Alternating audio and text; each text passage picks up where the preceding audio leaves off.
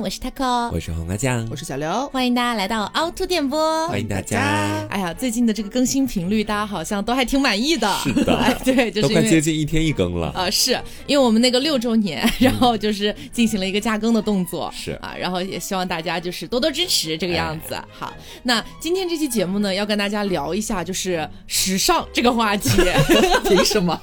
我们 啊，这个这个就是多多少少沾了那么一丁点儿吧，在身嗯上可能。有去研读，有去研 读。好，那么呃，说到这个时尚的话，就不得不提到我们以前古早时期，嗯比如说读大学的时候啊，读高中的时候啊，我们会买到一些什么样的时尚单品？啊，当时追赶过的时尚潮流，对对算算半个童年系列了。 是的，是是的，啊，来跟大家一起回忆一下，啊，包括我们在前期做准备的时候，大家也纷纷的，就是说联想到了自己以前购买过的一些可怕的单品，这个样子啊， 先跟大家一起来回忆一下。嗯，然后同时的话呢，也跟大家聊一聊，就是目前我们现阶段觉得自己对于“时尚”这两个词的看法呀，以及还有就是这几年我们有了一个洗心革面的动作之后，嗯大概又会去购入一些什么样的物品，这种感觉。是那本期节目呢，我们要特别感谢 Sunref 这个品牌对我们的大力支持。是的，哎，这是一个稍微有那么一点点贵价、轻奢的一个包包品牌，哎我们就是浅浅安利一 下，没有说就是大家一定要买啊 哈。量量力而 行，量量力而力而行。对对行，对理性消费。其对实对确实我们第一次遇到这种有点偏贵价的这种包包的品牌是第一次。差点觉得自己都不配。 这个包包的品牌，它的拼法是 S E N R E V E，那我们也会打在这个简介里面，大家可以是去的看到一下哈。嗯然后呢，大家如果有这个需求的话，就可以去到他们的某宝的官方旗舰店。哎，如果你没有这个需求的话，你也可以去看一下，欣赏一下美。对哎 我也觉得那包包真的很啊，漂对，亮。说实话，漂亮是真的很漂是亮。的，是的，呃，就是有点贵价，我有点激 动。 的，thank you，thank you。 Thank you, thank thank you you thank you 了哈。呃，虽然跟大家说量力而行哈，但是就是说最近赶上这个三八节的大促嘛，啊嗯，大家如果有这个需求的话，确实还是有一些折扣在的。是哎，这个样子好， 听起来有一点像买劳斯莱斯送五元券的那种感觉，为什么？ 此时不买更待何其时？实赶也紧去没看看。也没有贵的很离谱啊，啊哎，就是是嗯稍微轻奢一点的包包价位这个样子。嗯好，那我们先回到我们自己的这个土鳖话题。 好好好，时尚哎，就是说呃，我其实我先抛砖引玉一下啊，好，就是我买过，而且我曾经非常热衷于买的一样东西，嗯其实是真的非常可怕的一个单品。什么？早几年间非常流行松糕鞋，啊，我知道。学生时代很火。对，而且你知道我本人的身高已经是直逼一米七五的一个身高， 我刚想问你这种身高人为什么需要松糕鞋而？且你知道那种松糕鞋，一般来说松糕的部分可能就有五厘米了，啊， 然后还有一些松糕鞋，它可能还加了内增高，你知道吗？整个鞋的那个鞋跟儿差不多就有七厘米左你右这。什么浙传花魁的御用御用木屐？哎，真的，真的，真的很像要去走那个花魁道中。看起来像是个摩天大楼，你知道？但你们不好奇吗？就是有很多可能个子娇小一点的女生，她们买松糕鞋是为了增高。嗯那我为什么要买松糕鞋呢？我也不为了懂。自己看起来更高吗？不是，是因为我总觉得穿那个松糕鞋会显得整个人腿更细、更长。我在真的追有 吗？ 真的吗？啊，具体有没有的话，就是一个见仁见智了。但当时我真的是这么觉得的，所以我买过好多双松糕鞋。啊，我是这样看待松糕鞋的，就是我其实也看过身边很多的女生去穿它，大部分哈，我是 gay 就不用说了，很嗯多直男我也跟他们交流过，就大家都会觉得说，你去看到一个女生穿松糕鞋，第一眼的那个视觉落点肯定就在那个鞋子上，嗯，然后就不会往上看了，你知道吗？ 眼神锁定，对，跟你的腿已经没什么关系了，就大家都在看你这个鞋子到底有多稀奇，就这种感觉，呃，但是我以前真的好爱好爱这个这个款式的鞋子。嗯。当时我家里面的鞋，比如说摆出来，可能十双里面有四双都是松糕鞋。哦，我现在回想起来，真的觉得很可怕 目击家族真的是， 我印象当中，我还记得他有一件事情很好笑，也是数年前，就是在古早时期，我俩还就是谈恋爱初期的时候，嗯，咱俩还在异地期间，然你们后不俩是都买松糕鞋，不是不是，是他买，然后我因为我们不是异地嘛，他那会儿好像还没高中毕业，还是即将高中毕业，然后我刚上大学，然后我们会有那 种邮件往来，你知道吗？会有邮件往来听起，来就很有历史感。对对，邮件里边会附上他的一些近照，或者我会拍一段小的视天频，哪你知道吗？然后对那时候我手机还非常落后，然后新买了 iPad 就用 iPad 录。然后有一次我印象当中很深刻，他发来 就是许久不见发来一篇邮件，然后点开呢就是他的一些近 你来好，我的一些笔友。 就是他的一些近照，什么近照呢？他好像是快毕业了，呃，很多同学在合照，嗯，他就发了好几张照片，我就看到他个子很高，一般个子高的可能都站最后一排嘛，他不，嗯他站在第一排， 第一排比较偏中间靠右一点的位置。啊，他就像是怎么说鹤立鸡群，他身高已经很高了嘛，他给我当时，然后他那时候是齐刘海直长发，然后呢拎着一个我之前送他的一个什么熊猫的包对，那包，个白色大大的然后那他个，脚下踩着一双黑白的松糕鞋，我到现在都记着，你知 道吗？就是你，你可以幻想一个画面，就是他旁边的女同学已经比他矮很多了，嗯然后人家穿的是一个普通的平底鞋，呃，是那种小皮鞋的那种感觉。然后突然旁边你视线往右一移，你就看到他后的 脚，就是他那个松糕鞋的那个底，你平移过去就觉得有他旁边那个脚那个鞋那么厚。他嗯整个就人就架起来了，你知道吗？我当时觉得，嗯，哎呀，挺潮的， 但是吧，就觉得哪里怪怪的。哎就是松糕鞋。假设说，在我们以前的时候，你会觉得说它有个功能性是让自己的腿变得更细，这个可以理解，嗯啊，当时的一些认知问 题。但是我们就单论松糕鞋本身来讲，对于当时的审美来说，你就觉得它很好看嘛？哦，对，是真实的喜爱。真是觉得好看但。是我从来没有买过一双松糕鞋，我当时真的是觉得比那种平底没有任何跟的鞋子要好看十倍不止。啊，我不理解，我现在的我已经不理解当初的我了，但是当初的我真的是这么觉得的。 OK，哎但是你说到鞋，我我也有曾经一度非常迷恋的时尚单品，就是在我就是那个对自己适合什么还没有完全形成那种认知的时候，嗯就很容易乱穿衣，然后看到谁穿在人家身上好看，我觉得哦，或许我也很美呢，穿上，然后我就去买。我迷恋什么呢？我迷恋鱼嘴坡跟鞋，鱼嘴坡跟 你鞋知道什什么么类型是的鱼鞋？嘴鞋吗？不知道，啊就是女 生的，比方说夏天穿什么凉鞋、单鞋啊，嗯它不是有的是那种可能一根两嗯根，就是横在脚背上，嗯然后脚趾头是露的嘛。嗯，然后还有一种可能就是前面你的脚趾头全部都是封闭的，但是唯独在大拇指那里可能会开一个 口，它是大拇偏指和二二啊，二对二对对脚对趾吧，对，应就该是有点偏尖头，但是前面那是空的，你嗯就会你的你的指头就会伸出来一揪咪嗯这个样子， 一揪咪就看到你的指甲盖儿这个样子，然后呢，它还是一个哪里好但看是？它同时它还是一个坡跟儿坡跟儿鞋。然后我那时候就是可能已经上大学了嘛，觉得自己想要尝试一下下高跟鞋，但是迫于自己的当时那个踩高跟鞋的水平很烂，嗯你没有办法踩真的高跟鞋，你走不稳， 然后就觉得什么最稳的坡跟鞋最稳，又有高度啊，又不会摔倒。但是呢等一，下，黄瓜知道坡跟是什么吗？我知道是不是不是就缓步上升的？啊对对连成一片的那种，整个都是实心儿的一个跟儿， 我明白其。实跟松糕鞋有什么区别啊？对，只不过松糕鞋是平 的，对啊当然它我是缓步上升到最高高度。 对对对对，然后我当时特别喜欢，然后买了很多，而且那时候流行的那种坡跟鞋，后面尽是那种像是木质一样的那种对颜色的东西，我很喜欢。然后呢，我妈当时也不知道中了什么邪，她也觉得我穿得很好看，然后就陪我一起去买达芙妮，你知道吗？ 就 S.H.E 曾经代言的那个东西，哎，你可以穿达芙妮的鞋哦。我可我脚窄，因为嗯其实我可以穿比我比我真实鞋码小两号的，就是偏高跟鞋的那种哦塞得进去。达芙妮的那个鞋码，我从小就有印象，它其实还蛮偏小啊，的。，对，嗯，它最大只到三九、嗯 就是对，没有我的一个长大之后我就穿不了达芙妮了。后，反正当时很喜欢，嗯，我就觉得很美丽。然后现在我觉得我在生活当中好像已经没有见过鱼嘴鞋加松糕鞋这种我东西，也没有见我过。感觉真的消失了，好像在。哎，但是当年真的还蛮火的。嗯对啊就是感觉好像有很多那种什么日剧啊或者之类的，对对对对，它对是不那种对？小碎花的那种印花的，，对女主都会穿这种坡跟鱼嘴鞋。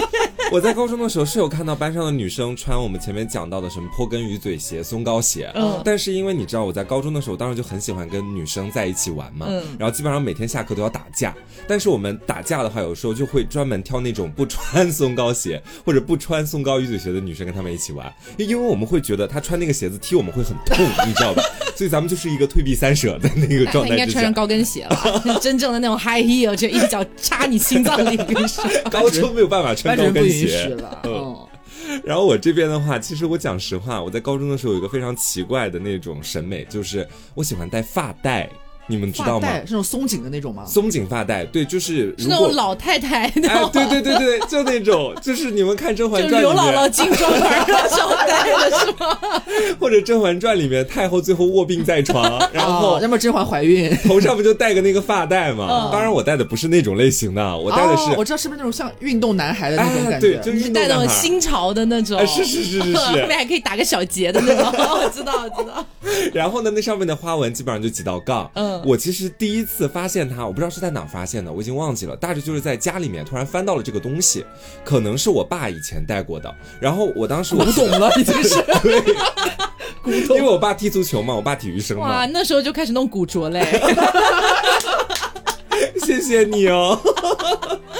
然后我当时看到之后，刚好就赶到下午要上课，我说这是我没有尝试过的时尚，而且我在家里就是自己给它戴上。我当时还有比较厚重的刘海，我就是一个先把就是刘海往上一拉，然后把它往上一扣，然后再让刘海就是自然的垂下来那种感觉哦。但是因为我当时刘海不是很长，其实半遮不遮的，对，就半遮不遮的。然后我当时带出去也没有带出去，带出去之前，我现在家里面照着镜子的时候，我个人当时是觉得非常美，甚至有点引领学校潮流的那种感觉，因为我从来没有在学校里看过任何人跟我戴过相同的发带。嗯因为没有人穿古着了。 对，也没有人去接触这方面的东西。然后我当时就非常自信的背着我的书包，我就来到了学校里面。嗯我记得我当时是在上我们那个教室的那个楼，大概是四楼，然后就一路走楼梯，一路所有人都在看着我，你知所道有吗人？都以为你小产了，所有人都以为我流产了，因为我刚堕完胎了。 然后我就走上去，刚好还碰到我的几个朋友。我几个朋友看到我第一眼之后，就是露出那种意味不明的表情，然后可能还是要顾及一下我的面面子，就说：“哇哦， 今天还蛮不一样的。”我说：“好看吗？好看吗？”我当时还非常的像个小鸡一样，那里就跳跃。他们说：“嗯，还可以吧。”大概就这样回答我。然后我后面我到了班上之后，老师看到我之后，基本上下课就把我叫到办公室去了，然后跟我说在哪儿做的手术？ 老师也想去做。 他跟我说是这样子的，他跟我说就是学校是用来学习的地方，哦， 不是让你本人来、不是让 你来。耍宝的地方，对，让你展现自己时尚品味的地方，这个东西可以在家里带，可以出去玩的时候带，但是以后不要再带到学校里面来了。哦然后后面那个东西就被我放在家里面永久 珍藏，就是一继续个变成古董， 对，留给我的后代去 用。你会有后代吗？干嘛啦？说不定呢，说不定我有一天也变成双性恋了呢。 哎呦，但是有点可怕住了。你们以前没有戴过发带吗？我没有戴过发带，但是我戴过一个我个人觉得也很可怕的东西，嗯就是发箍这个东西。嗯，其实说白了，也就是一个像那种东西卡在头上而已嘛，听起来好像没有很可怕吧？嗯但可怕的是我当时的审美， 就是怎么说呢？我身为一个身高非常鹤立鸡群的女子啊，特别是在我们西南地区，嗯 我的身高就属于是一个什么呢？就是属于是一个天空树的概一念个了。珠穆朗玛峰的概念。哎，对。那么的话呢，我本人从小生活在这样一个区域，我身边的同学基本上个子都比较娇小可爱一点点，就可能一米五几啊，或者一米六出头啊，大概是这个样子。然后呢，我们那边的一个风气，也可能是我们那个时候的一个风气哈，就我们身边的这些男生都会比较喜欢那种个子小一点的女孩子。啊，然后在这一点上呢，我因为我的身高而感到了一丝大自受卑啊。大受打击，真的大受打击，而且那个时候就非常想早恋，你知道吗？哦就荷尔蒙开始爆发的时候， 然后我就想说，那我的身高我也没办法了嘛，我总不能去锯腿吧？那我就在别的一些方面，就是往可爱挂靠拢一下吧，你真的好努力耶，因为当时真的想早恋， 他不是为了美，只是想恋 爱。 对我想要恋爱，然后呢，我就开始真的，我就开始网络购买一些有的没的那种发箍。我跟你讲，大概是什么样子啊？我买过好多种。有那种呃绑带、丝带的，嗯然后呢，还有那种呃，就是上面是什么小碎花的，以及上面还有超大蝴蝶结的，啊，超大蝴蝶结的，我印象当中学生时期很多女生会戴。我也好对，像看到过。还有那种上面有很多爱心小装饰的， 各种各样的，我全部都买过。我这跟是你说高中时期吗？高中呃一直延续到大一左右，啊，你大爷还在搞这在 个？我印象当中，像是小学的女孩会戴的那种发箍，很可怕的，就是我大学的时候，大家不是有那个上床下桌，然后桌子底下不是有个抽屉嘛？嗯我那个抽屉一拉开，里面全部都是发箍，真的。然后当时我并没有任何一丝丝觉得有点什么问题，嗯，我觉得这样挺好的，而且当时的我觉得非常适合我自己。但是后来上了大学是为什么渐渐不戴这个东西了呢？就我渐渐发现，好像到了大学之后，呃，各位女生好像没有人戴这个东西，就我周边没有人戴。嗯然后呢，大家也都不太走那种纯可爱挂的。啊，然后同时有了我的一个好闺蜜， 她有的时候跟我就是私底下聊天的时候会问我说：“你真的很爱这个东西，就很爱这个发箍这个单品。为什么？”对，她没有问我为什么，我说是啊，就是很爱啊。她说：“嗯，也是可以尝试一些新的路线。” 然后逐渐我才摒弃掉那些可爱发箍的。啊，啊真的，我现在回想起我高中的时候，我是个子又很高，然后又不是那种清瘦型的，每天戴那种东西， 感觉你有点装疯卖傻的 嫌疑。很像那种傻大妞。对对对对，好可怕。那你说到这有感个觉是，就是会让人觉得，好像在那个时候我们不知道什么东西适合自己，嗯所以就会一味的觉得什么别人穿着看起来漂亮，那我就试一试，或许嗯我也很漂亮。殊不知人家一米六，你一米七几，嗯差 太远。而我当时我还在大学的时候。我我这一点其实是到近两年才醒悟过来的，就是才放弃的，真的认清了自己。嗯，就是我不是一直很喜欢穿衬衫嘛，这点就是大家就深有体会。对，早期直播的时候，你每一次都穿对，是包括我在北京那段时间都是。呃，去买衣服和他和我一起买衣服，一定会买衬衫。嗯，然后后来呢，我就回想，开始追溯我到底从何时开始这么喜欢衬衫，我到底喜欢衬衫的什么？你说你人高马大，胸也不小，其实衬衫其实不太适合我这种身形的。嗯但是为什么呢？我后来想清楚了，我喜欢它的领子，我喜欢衬衫的领子，就是一般衬衫那种都是那种比较稍微有点正的嘛，嗯然后它那个领子就会显得自己啊，尤其是当时走一些铁梯路线的时候，你就觉得自己非常帅气这个样子。然后这个可以追溯到久到什么时候？久到我刚上大学的时候，那段时间特别流行一个女生里面的流行单品，叫做假领子，就假衣领。它就是把有点像是特别像是婴儿的那种围嘴儿，你知道吗？它但是它只有衬衫的领子上面这一圈，你买回来之后只需要让它绕着你的脖子扣住之后，然后你里边穿一个，比方说圆领儿的一个东西把它罩住，就好像你里边穿了一件衬衫，实际上你只有一个领子在这里虚晃着而已。哦哦，假我懂领了嗯子对你里边根本没有穿衬衫，它就是露出来的地方错以为这样子。啊，然后我就特别喜欢买，我一度买了好多好多，但是那时候却没有意识到自己是一个脖子没有那么修长的女人，而且假领子，你讲假领子它并没有真的衣服在下面，你不能像是你真的穿了一件衬衫一样，你开两个扣子，嗯那可能还有一点那个 V 的地方会显得你脖子长一点，你不行啊，假领子你必须要扣的板板正正的，哦就显得脖子更短了。嗯，但是那时候我就一味觉得领子就衬衫的领子很好看，然后我就买了很多。然后有一次闹了一个非常好笑的笑话，就是我们在那个大学的时候进了学生会之后，有一次有一个什么比赛了还是干嘛来着。我做评委，就坐在第一排。然后呢，他们在表演什么节目的时候，突然我就看到操控台那边，就是放音乐的那两个地方，那两个同学就看着我，一直想跟我表达什么，但是我就是看不懂。，你领子掉了我领子掉出来了， 你知道吗？我那天秋天，我本来穿了一个毛衫，就是外面是一个坎袖，嗯然后里面我实际上是穿了一个，就是有点像是，呃，秋衣的那种那种那种 T 恤，然后里面我其实穿了一个假领子，然后呢。我的领子它露出来了，就是它里边其实是有一个扣子的， 就是为了防止你其实在穿的时候不小心掉出来，就是你衣服里边可以有两边扣在你里头的地方，这样它就固定住了嘛。结果我不知道为什么开了，整个那片领子圆圆的，就是整个就是像是我从我脖子里吐出来的一 样，就是挂在有像有一个白饼一样挂在我的脖子上。啊，我不知道，我没发现。然后结束之后，我说我这样多久了？他说从你进来就是这样 了。为什么不早点告诉我？我真的很尴大家尬。肯定都以为是你自己的时尚设计，对，就什么新的时尚 item 之类对，就的，错位时尚。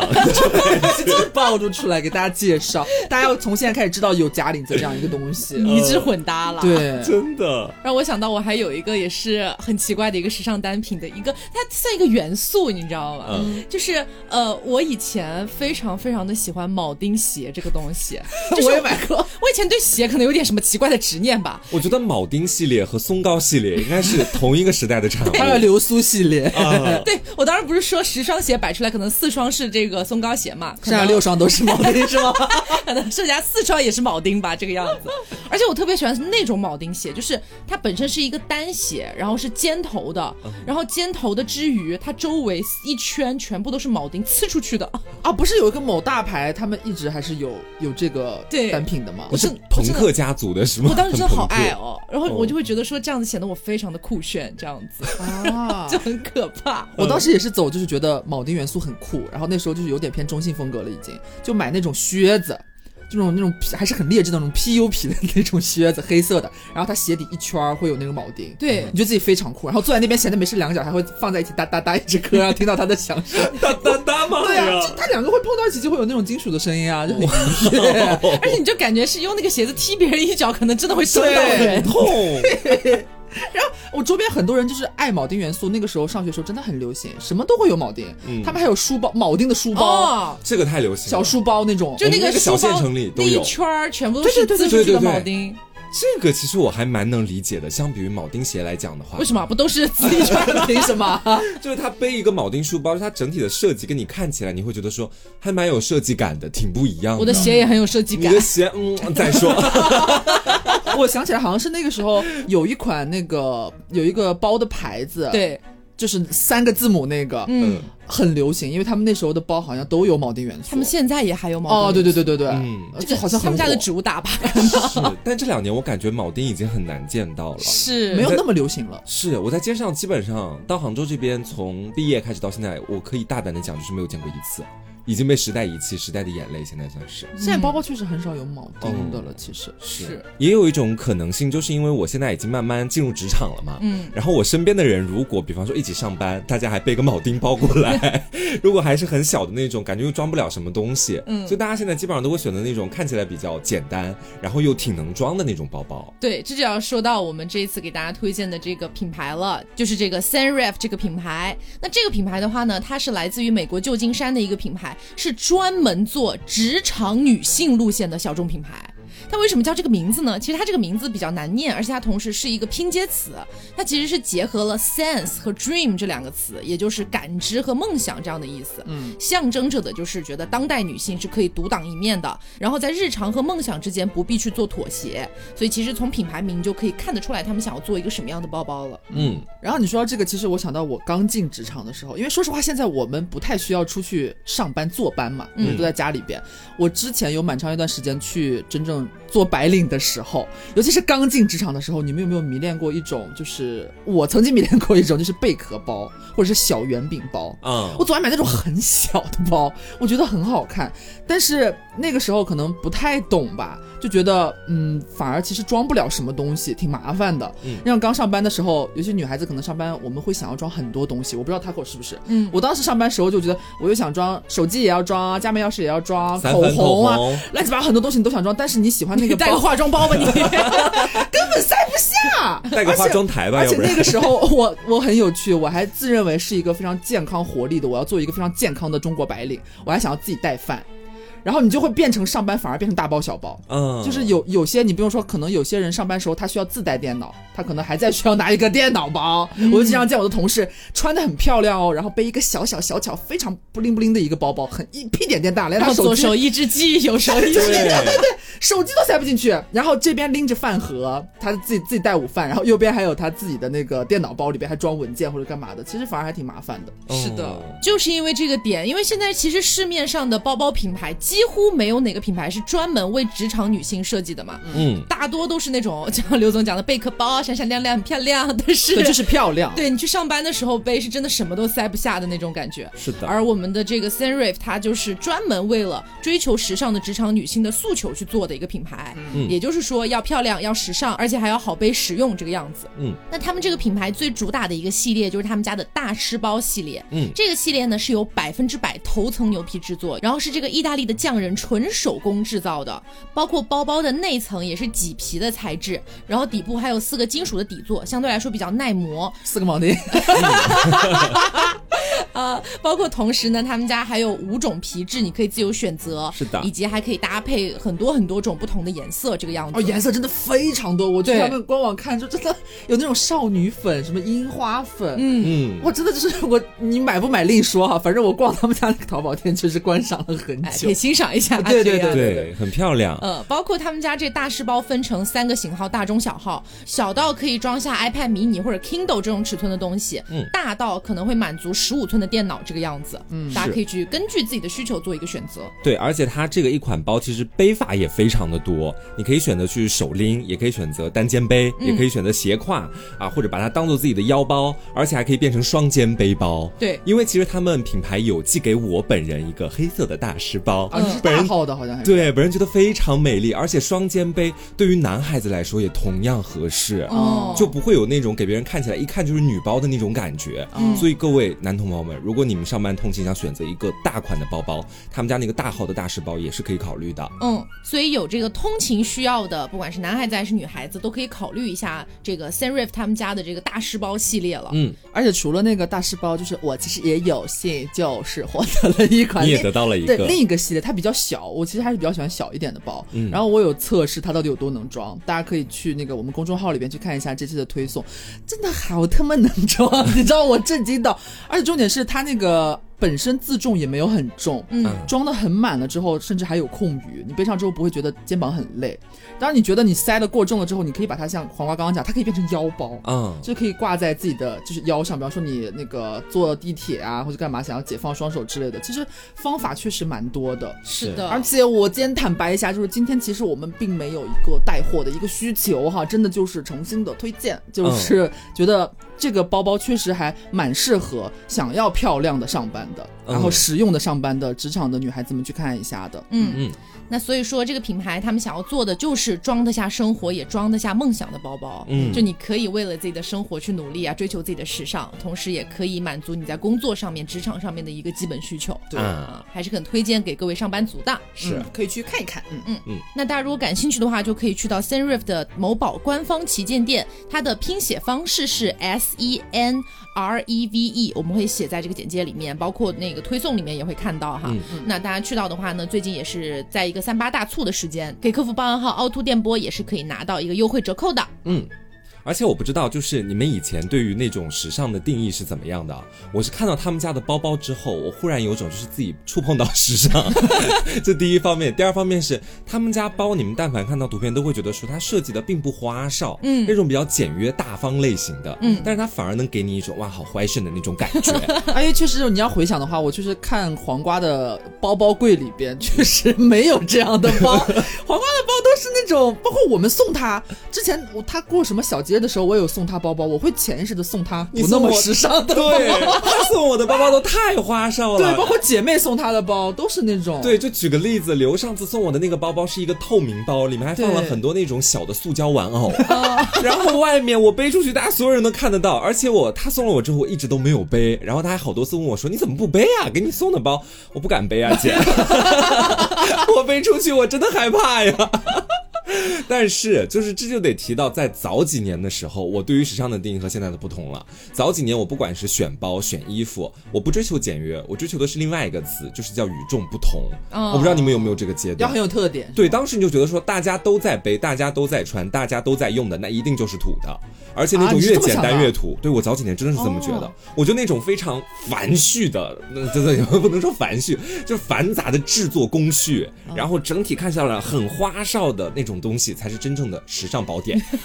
所以，我以前在某快时尚品牌买过一条裤子，我到现在我都不敢穿它，而且基本上是我买完之后，我是第二天想要把它穿出去，然后自己把它刚穿上，在镜子面前一站，我就把它塞进了衣柜里面。什么样的一条裤子哈？是一条，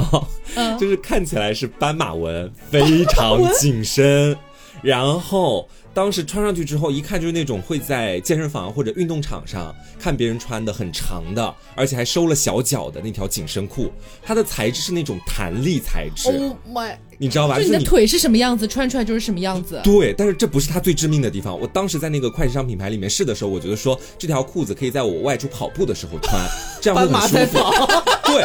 但是问题就出在我第二天把它穿到镜子面前的时候，我才发现哈，在那个白光的情况之下，我的裆部一览无余。哦我讲实话，就不是给别人看到什么样子的，是那种形状，它就会给它轮廓勾勒的非常清楚，你知道吧？它是不是那种以前彩灯裤？你知道什么是彩灯裤我吗？不知，道，你知道吗，Taco？啊，就是踩踩脚底的那对种。啊对对对，是吧，就那种材质，就啊很弹，薄薄的，其实并不多厚。对，但是它主要致命的问题是在紧，特别紧，就很贴你的皮肤。然后基本上就是你平常穿内裤，男生的那个下面可能会有点形状什么样子的，你穿上他那条裤子，其实跟穿内裤没什么区别，单从轮廓上来讲。然后我当天我在镜子面前站立良久，你知道吧？我看到镜子里面自己，我在想，如果我出去之后，那所有人都将会知道我的裆部， 到底是什么形状，但是我并没有很想透露这件事情，这就是一次时尚的踩雷经历哦。那你讲到这个，我就不得不提另外一个单品了。 嗯这个单品呢，它是黑丝，但 是它不是普通的黑丝，家人们。是做错什么了呢？在几年前，我多多少少觉得黑丝有点土气，啊哦，真我的也是，我也是。真的，真的啊几年前真的是这种感觉，而且那个时候也没有男人站出来说他觉得黑丝性感 啊。对，然后呢，我就觉得说不能穿那种全是全部都是包裹整条腿的那种黑丝，嗯看起来太土了。那个时候哈、那个时候现在天天 穿。然后呢，那时候我就发现了另外一种，算是勉强算黑丝吧，就是它是分段式的，但它本身并没有截开，就相当于这一条袜子哈，它从脚底到裆部都是连在一起的。啊，但它在图案的设计上面做出了一些小巧思。 怎么 说？什么样的一些小巧思呢？它从大腿中间这一块儿往下走是黑丝，嗯往上走是肉丝。啊，对，为什么而且同时在那个接缝处，它为了显示自己是一个可爱的概念，它会在上面画一个猫猫的头这种类型的图案，或者是蝴蝶结什么之类的东西。我好像有印象哎，就有是印象吧非主流的时候，对，这是非主流，时尚灾难的非主流。对，但是你知道时尚是一个轮回，所以从非主流那个时代轮回到我大一左右的时候呢，你知道我大一真的非常灾难，然啊后到了那个时候，这个东西又有点流行起来了，嗯加上它有那么一点点二次元的一个元素在里面，哦对，那本人这个老二次元当时你又爱上了立马下单，我一买就是好几条，哇，很可怕，而且你知道那个东西啊。就是因为我个子比较高嘛，它那种袜子其实一般是设计给呃可能身高比较普通一点的女生的。嗯我吊裆非常严重，哦，提不上来是吗？根本提不上来，或者说提上来了之后走两步它又掉 了，这种感觉。最近买丝袜也会有这种困扰，所以 相当于走着走着哈，它那个猫猫头就接缝处的地方，露出本来来了本来应该在大腿的那个中间那个位置，他到下面去了。走着走膝 盖着啊了对，它到膝盖 了，就是这样的。那同学跟你说，你的猫会动哎，给你一改裹了黑盖。丝，也很灾难哎，现在看起来真的好土啊！你是真的敢穿这点？我疯了，那个时候我可能是没有脑袋了，那个时候。那你现在穿黑丝的话，会显得什么样子的？我现在穿的话，当然就是一个大性感纯黑丝，然后是那种透透的那种黑丝嗯啊啊！纯纯的黑丝就很漂亮。所以你现在也不能接受，就是黑丝上面有一些图案，啊，其实可以，但是但是不可以是猫猫头。猫猫头有点夸张了没，有，就是因为我本人啊，我自认为我对自己的认知是这样子的，就是我一旦穿的这个单品哈，它不是那种特别传统的东西， 不正经啊！呃，不，我不敢说不正 经，是在我自己身上，我会觉得有点太色气了。有点风尘味了。是吧，对我在我自己身上会风尘味很重，就比如说你们基本上没有看到过我戴眼镜，特别是那种黑框眼镜，对不对？基本没看到过，这是为什么呢？嗯为什么呢不是因为我不喜欢，是因为我戴上去之后真的很像在拍 A 片的女教 师。真的。啊真的，这很奇怪，我身上有这种奇怪的这种特质，哎，下次好想看看。就是别人戴起来很高贵优雅，我戴起来就拍 A 片，你知道吗？或者有人戴起来是书呆子，你也不书呆子，你看起来像 AV 女优。看起来就要搞什么事情， 因为我大学那段时间就有有朋友会戴那种黑框眼镜嘛，那时候还蛮流行黑框眼镜的，嗯对然后我就会想说借来戴戴看，然后我一戴上，我周围所有人都会说你真的很适合拿个教鞭， 麻辣女教师。对，很可怕。嗯，但是还是说到这个穿衣风格时的一些踩过的大雷坑，我一度也就是难以自拔。我特别喜欢高领的东西，啊我曾经有多多爱高领，我现在就有多恨高领。而且我经常一般买高领什么，也就秋冬嘛，可能那嗯种高领的毛衣什么的。我那时候就是经常你买和高领的 T 恤， 没有没有，就是那时候我经常呃，作为女生，你去逛某宝的时候，你去买衣服，经常能在首页刷到的一些推荐，都是那种模特穿起来有点有点韩范儿的、那种，就是那种韩版，不是那时候最对流行的词嘛？女生一定会搜韩版啥啥啥。现在是搜 ins 风，那个时候哦对搜对对 韩版，那时候对对搜对啊韩版韩版什么韩版毛衣呀、韩版什么这那的。他们基本上都是纯色的，然后一个高领的那种毛衣，嗯基本上都是那种。然后我那时候就买了很多件，但是依旧还是忘记了自己从小就是一个双峰傲人，然 后同时脖子其实不是特别纤细修长的一个女人，这种东西在自己身上就是。一下就踩了两个雷区，你想那高领就会显得你脖子更短，然后胸前如果是纯色的话，毛衣就会显得你胸更大，啊，然后那个时候缺点无限放大，对也不能而且说缺点，就是你那时候就在不适合的季节不该展露的东西，就是可能冬天大家本来穿就很厚嘛，嗯就是想甩掉臃肿，不，我的臃肿就是一览无遗。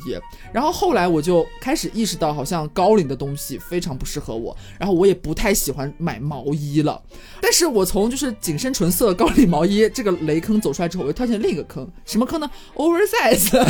oversize 应该每个人都跳进过，对，就是不管男女，女生可能更深，尤其尤其是有一些曾经可能有一些微胖的女孩子，嗯，那时候给微胖女生的穿搭思路就是所谓的扬长避短，嗯你的短就是可能你上身比较丰满，你要遮住它，所以你要买那种宽大的衣服。殊不知，其实就是你越宽大的，看起来你越臃肿。对，哎我现在反而觉得 oversize 很适合那种看起来很瘦的人，哎啊，娇小的，对骨瘦如柴的，他们穿起来反而会给人一种更瘦的感觉。，对嗯，，你才会有那种真的当啷当啷的那种感觉，就人家真的瘦，穿了才会更瘦，我们对这些有点胖的，是真的肥，看 起就来。是会更胖，哎，是这个样子。干嘛这么折煞自己 啊？是真的是，我现在回想，如果我那时候的身材把那些雷区全都放到身上，会是一个什么概念？你想，一个又高，然后胸又比较大，然后上肢其实有一些胖胖的女孩。还没脖子，啊，没脖子，然后先是里边穿了一个假领子，哎，先把自己喉头封锁，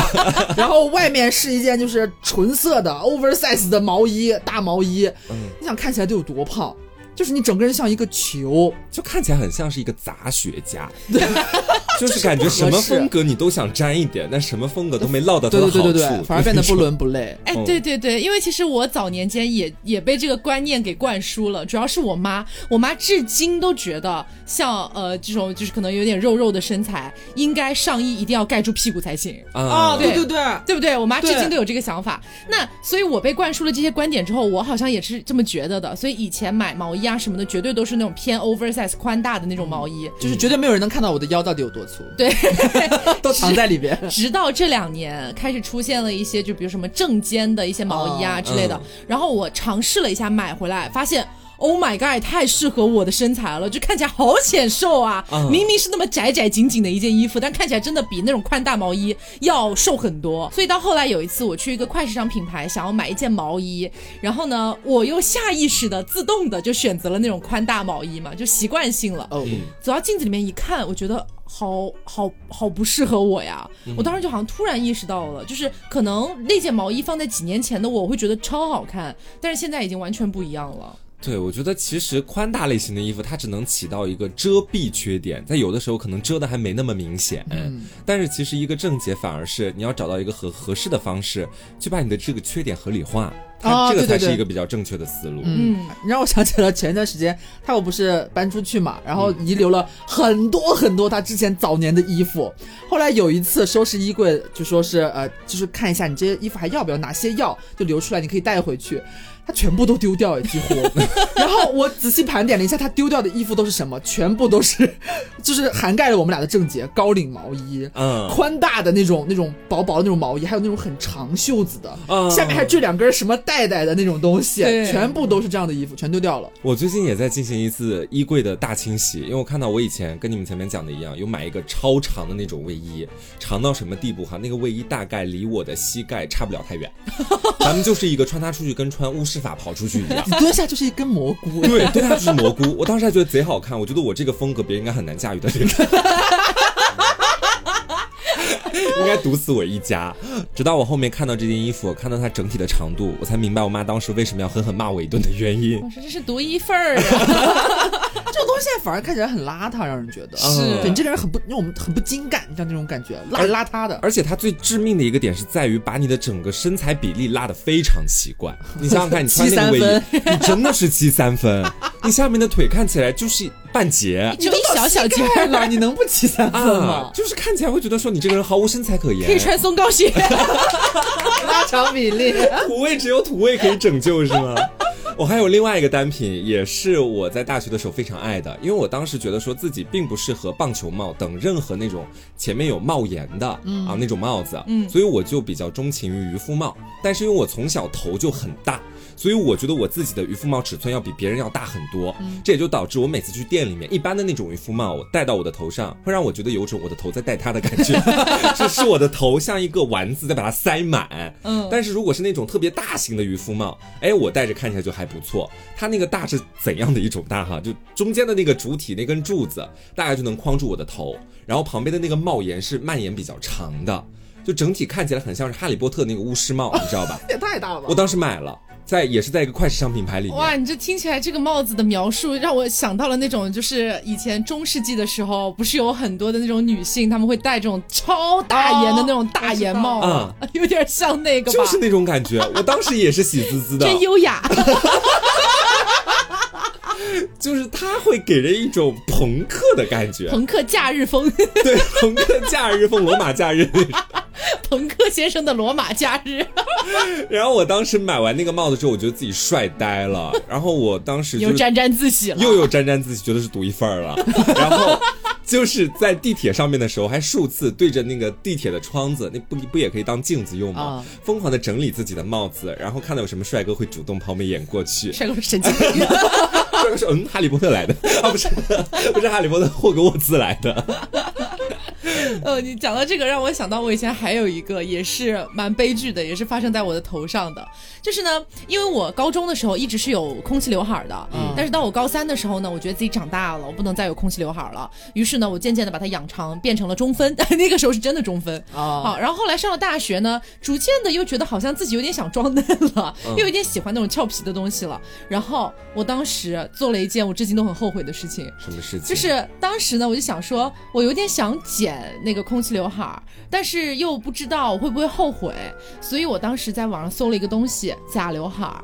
啊，哦而且那个时候并没有任何的，就是其他的技术啊，它就是只有一片死假死假的那种假刘海儿扣在你的额头上，嗯然后如果说旁边有人经过能看到你的头顶的话，就能看到一条非常清晰的，好比那个秦岭淮河那种感觉的，哎，一条分界线就咔就卡在我的额头那个发际线的位置，非常社死，而且其实那个颜色就是那个假发的颜色和我本身的那个发色不匹配不匹配的，是有一定差距的。哦。那当时大一的我为了解决这个问题，你知道我干嘛了吗？嗯我把发箍给戴上了。 是为了遮那个缝是吗？对，为了遮那个缝，然后我就戴那个大蝴蝶结。哇，我现在想想，我大一真的很可怕。雪上加霜的真是。啊哎，但是你说到大一，让我多真的突然反应过来，好像很多人，尤其是女孩子吧，可能在大一那个时间段，确实是一个很容易乱穿衣的年纪。嗯，就是你好像觉得自己我长大了，但实际上你又还没有完全长大那个时候，嗯觉得自己拥有了一些自由和选择权，然后就开始胡乱往自己身上搭配。是我真的回想起来，我大一的时候真的不光是我一个人乱穿衣服，也是大环境所致，身边的所有人都在乱穿衣，那些奇奇怪怪的配饰，真的是你每天觉得就是千奇百怪，你像在动物园一样。你刚刚说到假发，我也想起来一个，那时候我大一，我的有一个同桌，她是一个皮肤比较黑的女孩子，但是那时候就突然觉得，之前大家都没有办法染头发嘛，比方说你初高中上来的时候，其实不太有机会染头发的，突然下来大学觉得自由了，大家都开始纷纷染发，他们就染一些真的很银、很金的那种那种头发，很浅的颜色。我也，染过， 我知道你染过，真的就是很悲剧呢。 就是说，我说我那个同桌，我刚刚说她是一个皮肤比较偏黑的女孩子，然后她头发呢很稀很薄，她发量不多，然后她第一次染了那种金发，就是像是我们就是为了染浅色之前漂了很多次那种，就是枯黄枯黄那种金色。嗯，然后一回来之后，我就天哪！我平常没有觉得你这么黑呀、 你怎么染了个头发回来？我觉得你这么黑。然后他说可能是太金了吧，颜色太浅了。他说那怎么办呢？他又觉得自己弄完之后发质有点不好，他不敢再去染了，怎么办？那就买假发吧。他那时候是那种扎马尾的，他就做了一个非常错误的决定，他在网上买了那种只绑在马尾上的假发，他可能应该嗯知道假是什么马尾。对对对，它不需要扣在你整头上，它就是一个长条的，你只要扎一个马尾，然后把它围在你那个箍绳子的地方就好了。就你只有一个假的马尾而那 已。不就是头顶是金色，马尾是黑色？对啊，因为他觉得他头发很长，他因为他觉得他反正我自己也看不到我自己的头顶，我只要扎一个假的撩过来，我只要看到自己这能看到的这一截长发，他顺眼就好了。掩耳盗铃了啦！真的真盖的迷，障。他最后就变成他的头顶扎起来的时候，那一颗圆圆的脑袋是很浅的那种金色，啊然后马尾扎出来很长一个，撂过来上面绑了一个假的，是那种有点棕金棕金，其实还蛮漂亮的一个颜色，但是 鉴于它没有染整头，你就觉得非常的怪异。这就是那时候大家乱穿衣、乱染发，真的他们很爱染那种很奇怪的颜色。哦，你真的让我想到我大学也有这个时间，你染过一头红我色？没有染过红色，哦有啊，红色没有，应该是你染了什么颜色，然后有点褪色了，褪的真的很像红色。我还说你真的好像铁剃，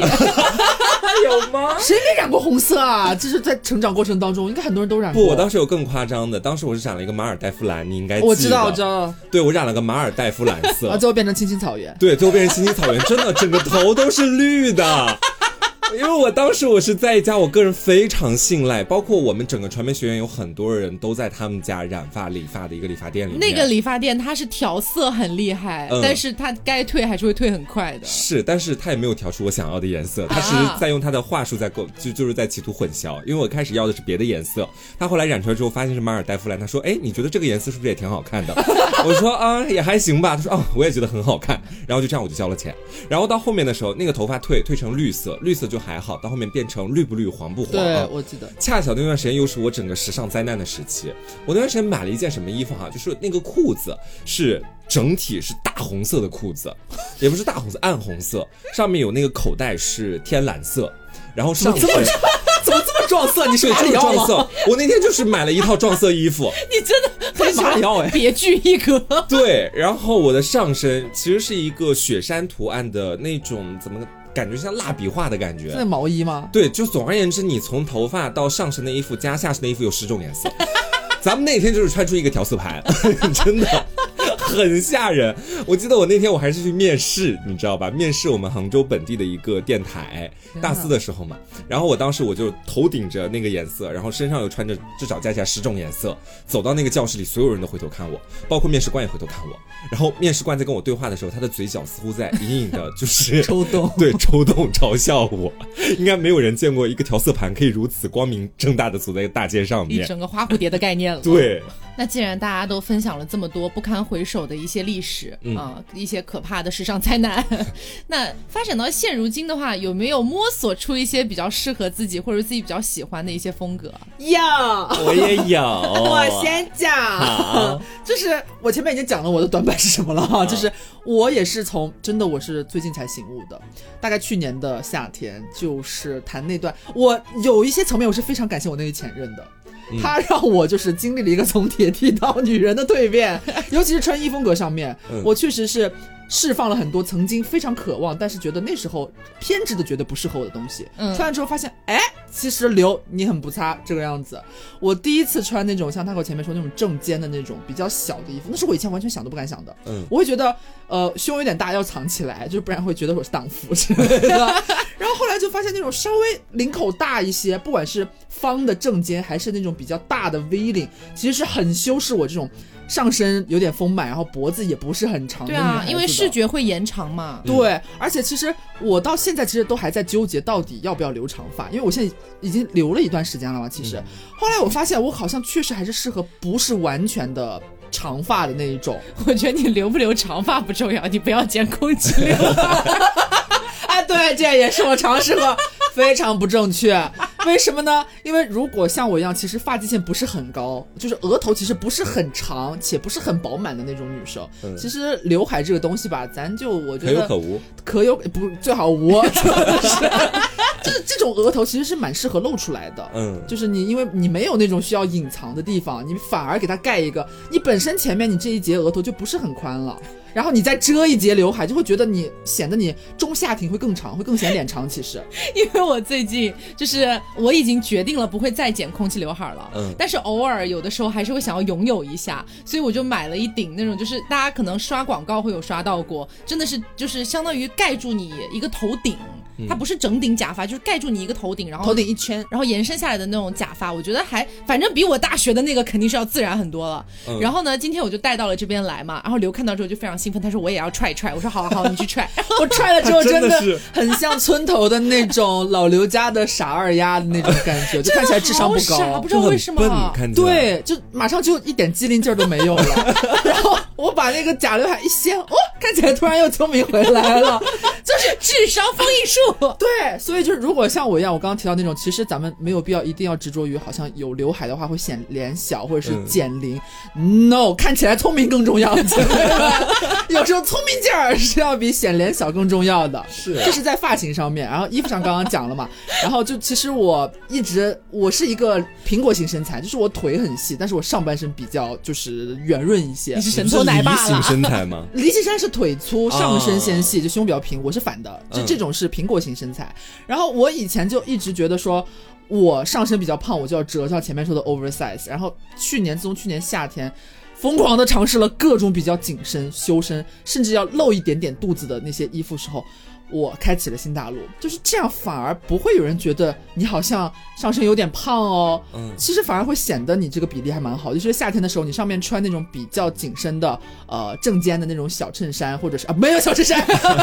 嘴快了，说习惯了，没有小嗯衬衫，没有衬衫，朋友们，那种小 T 恤、小短袖。然后我现在是有学到一个，我目前来说还比较受用的，就是如果上身紧，那么下身就宽松；如果上身宽松，你那么下现身在就才学会。就是我以前你限于铁剃风，你没有办 法做到。哎，你叫我哪个铁剃上身穿什么正肩露点胸，然后下面穿阔腿裤啊？拜托，没有办法运用到这个群体。啊上松下紧，要下么就紧上上松，对嗯你反过来。然后后来就是觉得说，呃，因为在做铁剃的那段时间，其实是比较羞于穿一些很短，就是比较显腿的一些裤子的。嗯但实际上，我自认为确实腿还蛮细的，蛮好确看实的，。嗯，然后从去年开始就开始疯狂的穿一些丝袜呀，嗯小裙子啊，呀，短裤啊，一定不穿长裙，打死我也不穿长裙。咱腿长，咱就是要露出来。哎，就是发现了这样，其实才是真正的，我觉得是扬长避短的东西。嗯是就是你避短不一定是把它完全遮起来，就是怎么让它看起来就是没有那么明显就可以了，没有必要完全让它别人看不到。